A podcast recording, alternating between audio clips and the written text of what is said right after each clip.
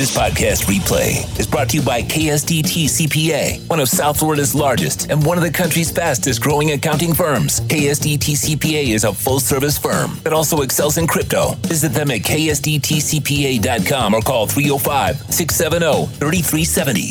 All right, all right, all right. I don't know, Ken, if you were listening. Am I wrong or am I right here?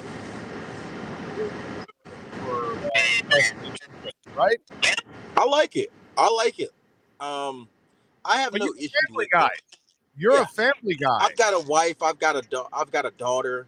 You and get so it. I'm, I'm probably different now than I was five years ago, ten years ago.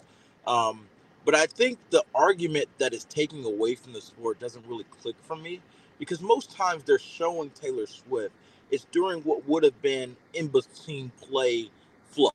You know, they're usually talking about what's going on in the crowd or what's going on on the sideline or what's going on, you know, a uh, replay. Like, there's not much that's taking away from game action.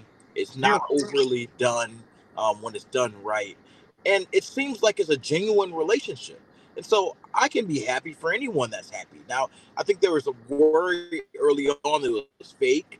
I think it's pretty clear seeing how these people are on. This isn't a fake relationship. These are two people who are very much in like or love. I don't know what stage they are in the relationship. Love, and, and, and, I, and I'm help happy. And I'm happy love. for them. Come on. And I'm happy for them.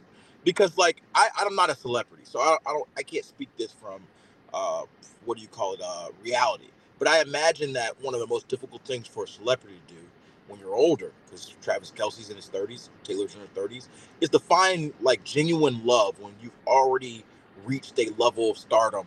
It's hard to separate, is this person with me because of who I am or because of what my name is and this and that. Like Taylor in particular, I'm sure that's been a struggle for her because she's the, probably the biggest artist, not in America, maybe the world. And yeah, her, she has, yeah, yeah, she has to deal with that probably in her relationships. You get an N F L player like Travis Kelce who probably doesn't care about that because he's one of the biggest stars of his sport as well. And so it seems like it's genuine. I'm happy for them. I'm happy that we're getting to see a glimpse into their private worlds. A lot of times in football, we see these guys with a helmet on. We don't see any of their, their life. And so we just get a touch of it, enough where it's not uncomfortable. We're not hearing about what goes on in their house or in their in their rooms at night, but we're seeing a glimpse of what they allow us to see. And it's done in a tasteful way. So I, I have zero issue with it, and I have no issue hearing more about it leading up to the Super Bowl. Yeah, and, and I got to tell you, I, I'm convinced he's he's leaving football after this. Uh, I'm convinced of it. I, I think he has become human. I think uh, he fell in love, and uh, and and he's got nothing else to it. It's like the Tom Brady thing. Like when he came back for the third year to Tampa to try to win again, I'm like, yo, dude, an eighth championship does nothing for you. You're Tom Brady already, bro. Right. You're the goat already. Right. Go, yep. Go back to your family already. At that and Travis Kelce is that now. Like, your first ballot, you could be considered the best tight end ever or second best at this point. You won your Super Bowls. You, you don't need to accomplish anything more, except you're going to add more increase to your body. Brother, you're, you're happy. You found your woman. Don't now have the second life. Go have your second right. life. You know? I'm with you, man. I'm with you. Um, and what a cool way it would be go out, at least from the Travis side of things, if you can go out with your brother in the same offseason. Um, yeah. Obviously, Jason, there's been a lot of the rumblings of Jason Kelce's um, either told his teammates or been in the process of tire or retirement. Him and his brother have a really cool podcast. You know, what cool way to go out. Y'all go out the same way. Y'all start your post-career ventures. What I understand, Travis Kelce wants to do a lot more in, in Hollywood, kind of in the, in the script element. He would love to do like the Saturday Night Live type thing where he tried out. Like I could see him being a comedy guy, a guy that kind of steps into a different realm. Um, his brother wants to do broadcasting. And I could see them both doing their next step uh, very easily. Travis Kelce is thirty-four years old. His body's slowing down. This year, even though he had a really good game last year, you've seen him not be his normal self, right? I'm with it. I don't know what he's going to do, but I tell him what I told Tom Brady after he won the ring. There's more to life. There's more to life than football. He's got a whole world in front of him. I know for a lot of people it's difficult to make that transition from football to regular life, but it doesn't seem, at least on the outside, that will be difficult for Travis Kelce. Not for Travis. Yeah, yeah I, dude, you nailed it. Uh, I, I totally agree with you on Travis because you can tell he has that personality that he can transition to something else. Whereas Tom, while he could do it, it's still not real comfortable for him. Look, he still hasn't done it yet. You right. know what I mean? Whereas Travis will probably do it right night to day. He'll do it right away, and he'll switch in, and it'll be seamless for him, you know, at the same time. At this point, I think he doesn't want to put his body in the force of all of this. I think finding Taylor, I think he's moving on. We'll, we'll see. We'll see. Who, who, you, who you got, by the way, Kansas City right now or uh, San Fran? Yeah, yeah, I'm not betting against Mahomes. I, I think it's going to be the Chiefs again. I think Mahomes gets his third Super Bowl um, in the last six years, which is incredible to think about. And I think, and I know this has been a hot button on the debate topics. I promise you it's not a hot take for me. I think if he wins this Super Bowl, it's just him and Brady. It's just him and Brady as top two quarterbacks to ever play this play this game. And I think it's that way now. You know, I'm not talking, I'm like, if he wins the Super Bowl, I'm talking like today, not like eventually. I'm talking about like if he retired the day after he won this next Super Bowl, if he wins it, I think that he's it's Brady than than, than Mahomes. Well, I'm, I'm, I'll still put Montana in that Super Bowl. Guys, I understand. Guys. I understand. And like I said, I, I got to understand the perspective that it, it's funny. I won't put Bradshaw in there, mm-hmm. but I'll put Montana in there. Gotcha. Okay. Interesting. Interesting. Okay. I'm a guy who thinks, although rings are important, rings are not the end all be all. Like, I oh. think that Mahomes can be considered the greatest, even if he doesn't get seven and catch Tom. Like, I, I can see. Where I, I get so cool, where I get so cool credit is, and this is the part that I think a lot of people overlook. His first championship, it's a lot like Brady. That, you know, well, in the first and, well, second too, but the first championship, he had Freddie Solomon. Greg Cooper was his running back. He only had Dwight Clark really as the elite weapon. You know, in that Super Bowl. Now, he had a great line. He had a good defense and all that. Then after the next three championships, then it was Jerry Rice and John Taylor and all that, and Rathman and all that. It became a competition. But that first iteration of, of that nine years, it wasn't as good, the weapons, kind of like when Brady won, was Corey Dillon, Jermaine Wiggins, Troy Brown.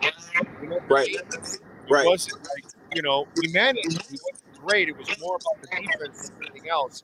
Whereas Absolutely.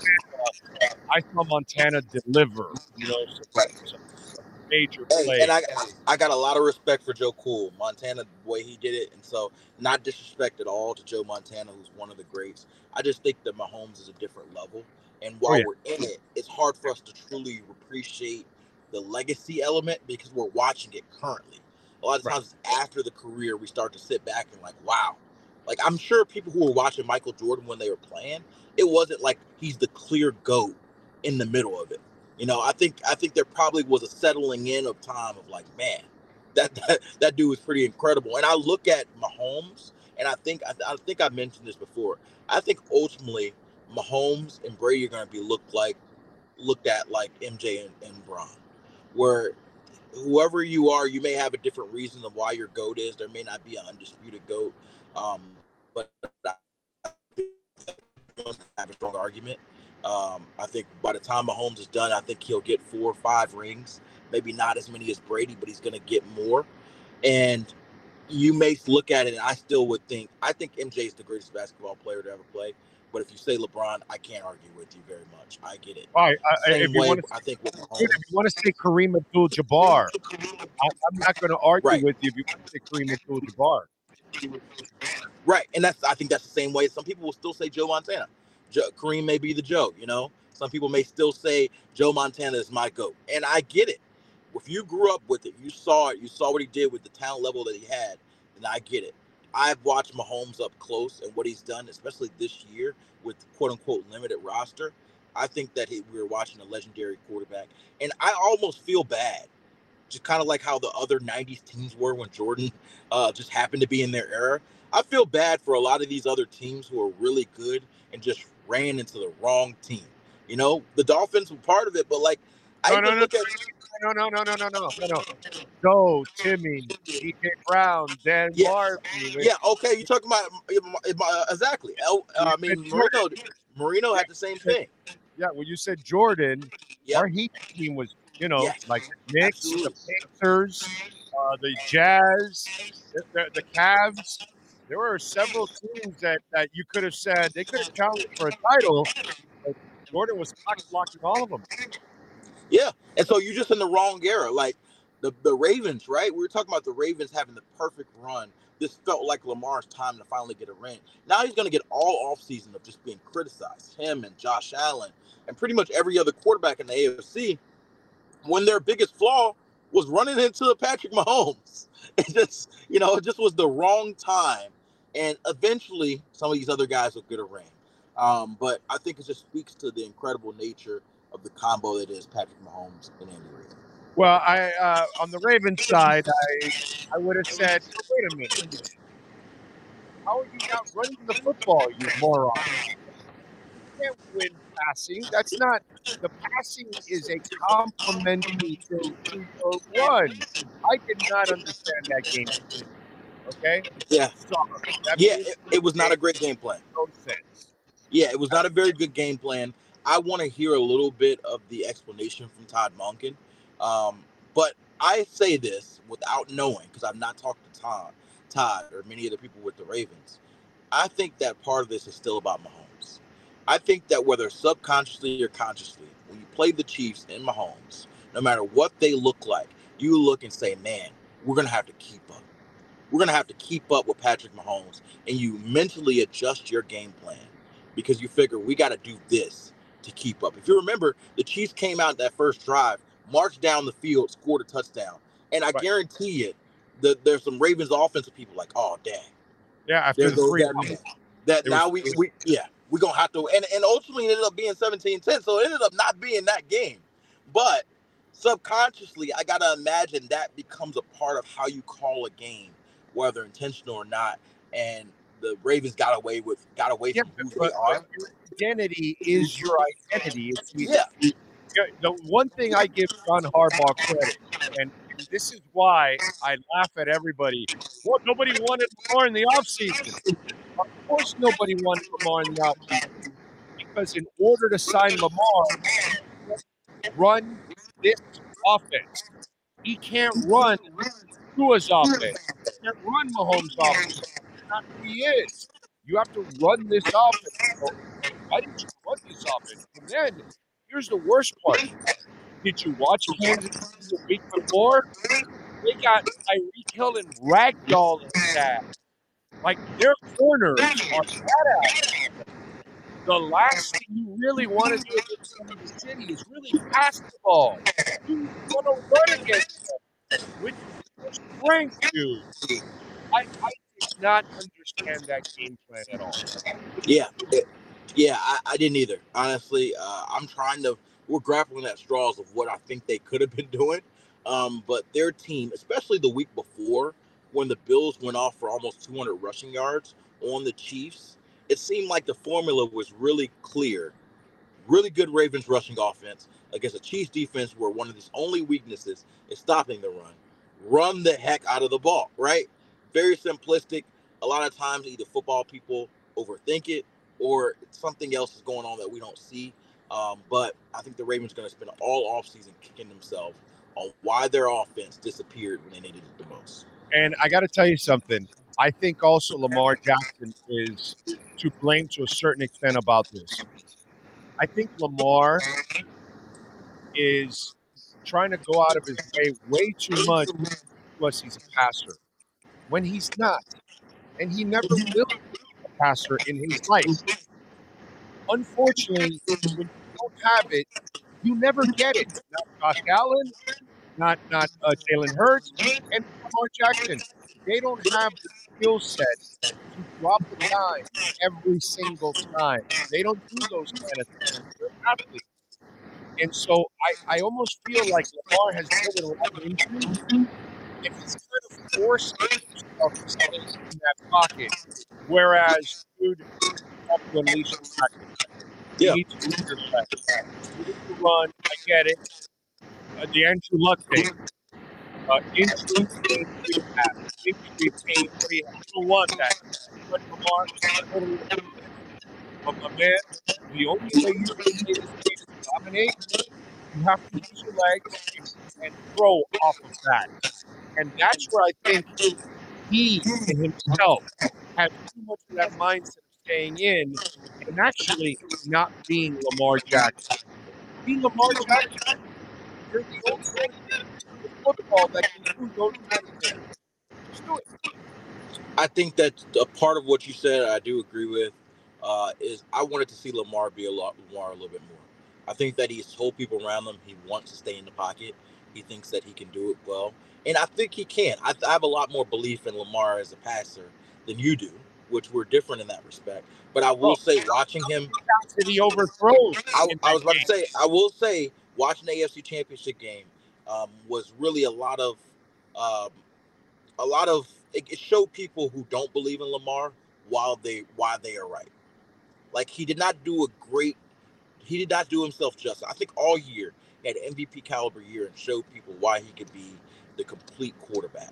This game was a, a blast from the past. It looked very much like twenty nineteen, twenty twenty, um, twenty twenty-one Lamar, where he was not necessarily fully confident in himself as a consistent passer. And I think that he did not, like, they had so much of the offense dink and dunk that so much was dependent on them yeah. being perfect, being perfect accuracy-wise.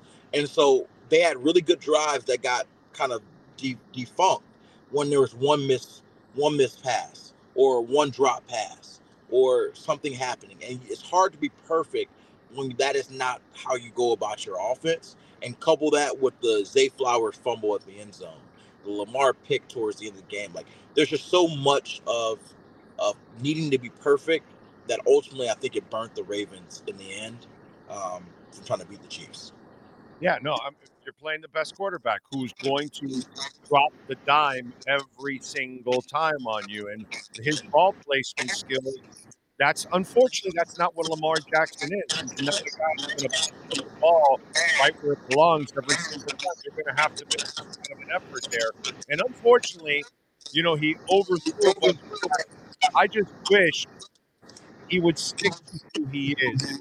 Because you can win a championship, you can win a championship with, with Ryan Tannehill to win a championship, but you're going to have to be who you are. You dominate with the run, dominate with the defense. Which, by the way, for Kansas City, while Mahomes, we have to start thinking about this Chiefs defense as being a very, very special defense because that secondary. Two years ago, when they drafted that secondary, I don't even think they realized how good this secondary was. Those young defensive backs have turned out to be one of the best secondaries in the N F L, and that has made that front super special, super special. Yeah, I think I think the Chiefs are very underrated as a defense. Uh, L'Jarius Sneed, who by the way is a free agent, uh, one of the Uh, most underrated players in football. I'm not just saying that for Dolphins purposes. I know everything's got to be Dolphins related. I don't know if they're going to spend big money on another corner, um, but somebody is going to pay L'Jarius Sneed a lot of money, and they are going to be right because he's physical, he's tough, he rarely gets beat, and he makes plays. That's my type of corner, and he's actually quiet for a tra- for a top corner. To not talk trash is a very much a rarity. We see Jaylen Ramsey, we see Sauce Gardner. You see some of these top corners, they talk. Yeah. Sneed does not talk much. He just plays. And I love Sneed. Uh, Chris Jones had a heck of a game. And I think that this defense is going to end up uh, helping them uh, clinch another Super Bowl. Yeah, uh, Chris Jones is just an absolute monster. All right. Uh, what are you hearing inside the building? Who uh, I know they've been – they're going to interview Leslie Frazier, and obviously they've talked to Brandon Staley, and then they've talked to the guys inside the building. Yeah. What's your gut tell you? Yeah, they're going through a long process. I do know um, they tried, and I wouldn't say that it's over. Just say that as it is. Um, to talk to Ejiro Evero in Carolina, the current defensive coordinator there, who is currently under contract, um, but I think he would have interest, from what I understand, interviewing here um, and elsewhere, given the situation in Carolina. So there may be a little bit of of conversations that need to happen with the new head coach in Carolina, Dave Canales, and he's got to decide, do we hold Evero to his contract and just say, hey, man, you're under contract, you're our defensive coordinator, or do you let a guy go when it may be in his best interest to go to another place? Right now he's blocked, but if that changes, then I think he would rocket up towards the front of the top of the list as far as defensive coordinators to watch. So let me I, ask you, does he have like a year left on his contract or more? He has – so he he was with the previous staff. Right. Um, I don't know if he signed a two- or three-year deal. So I don't know if he has one or two left. But either way, they would have to let him out of his contract. You would have to say, hey, you're good type deal. And so Carolina would have to essentially it's, – it's, do you want to – it's the old Tomlin. Do you want a hostage? Do you want a hostage as your defensive coordinator? And essentially say, hey, you're under contract? Usually they don't. But Usually. I think a lot of Dolphins fans were upset, even though I think there was a lot more with the Vic Fangio situation that I've detailed before. I don't think it was, you know, the Dolphins were too upset no, they, that he they was didn't leaving. Want him as much as he didn't want to be yeah. there. Want exactly. To be there. Exactly. That one worked out perfect. But I think a lot of Dolphins fans were like, oh, we should get compensation. Where's the tampering? All that's the perspective. I think the Panthers realize they have a very good asset in Evero. And so they could very much just say, hey, we think that our defense, which was actually top five in a lot of categories last year, the Panthers, despite how bad their offense was, that part of our team is good. We do not want to mess it up. Come be our defensive coordinator. If that changes, keep an eye on the Dolphins, keep an eye on the Rams for Evero. Um, so I'll say that. Brandon Staley, also a, a top candidate. He's interviewed here. The in-house guys you mentioned, Campanelli, um, Ryan Slowick interviewed as well. Uh, Leslie Frazier, who I like a lot. Um, that's the guy who's been with N F L Network, working with us. He interviewed. Um, I think he would be a great mind to bring things in. He's a different style of defensive coordinator. Um, they are running a Fangio style. So I think Mike would prefer to have that Fangio style. Um, but how much would he switch if things, you know, he wants to do things different, different. Um, Bobby Babbage, the Bills linebacker coach, also is supposed to interview if he hasn't already. Um, very smart, young, up-and-coming signal caller, comes from the same group of agency that McDaniel does as well. And so they have that connection. And uh, keep an eye, I don't know if it's come out yet or if it's official, but keep an eye on Anthony Weaver, um, the Ravens defensive coordinator, then putting a, a request in for him, seeing if he wants to interview for this job as well. So a lot of lot of names. They're doing their due diligence. I do not think anything is imminent as of today. I remember. I think I remember Anthony Weaver, the player. Yes. Yes. Really? Yes. I think you probably remember right. Did he go to Wake Forest? I don't remember the school. Um, Look but... it up for me there, Sean. Anthony Weaver, football player. Why do I want to say Wake Forest? Oh, well. Anyway, um, Tua, when when does that contract start to happen? At what time do they start the top? Um, I'll answer this one. I got to run. Oh, I got to get out. Get out. But uh, I'll say this. Um, I'm sure there's going to be conversations throughout um, the offseason. The combine is a lot of times when these things pick up.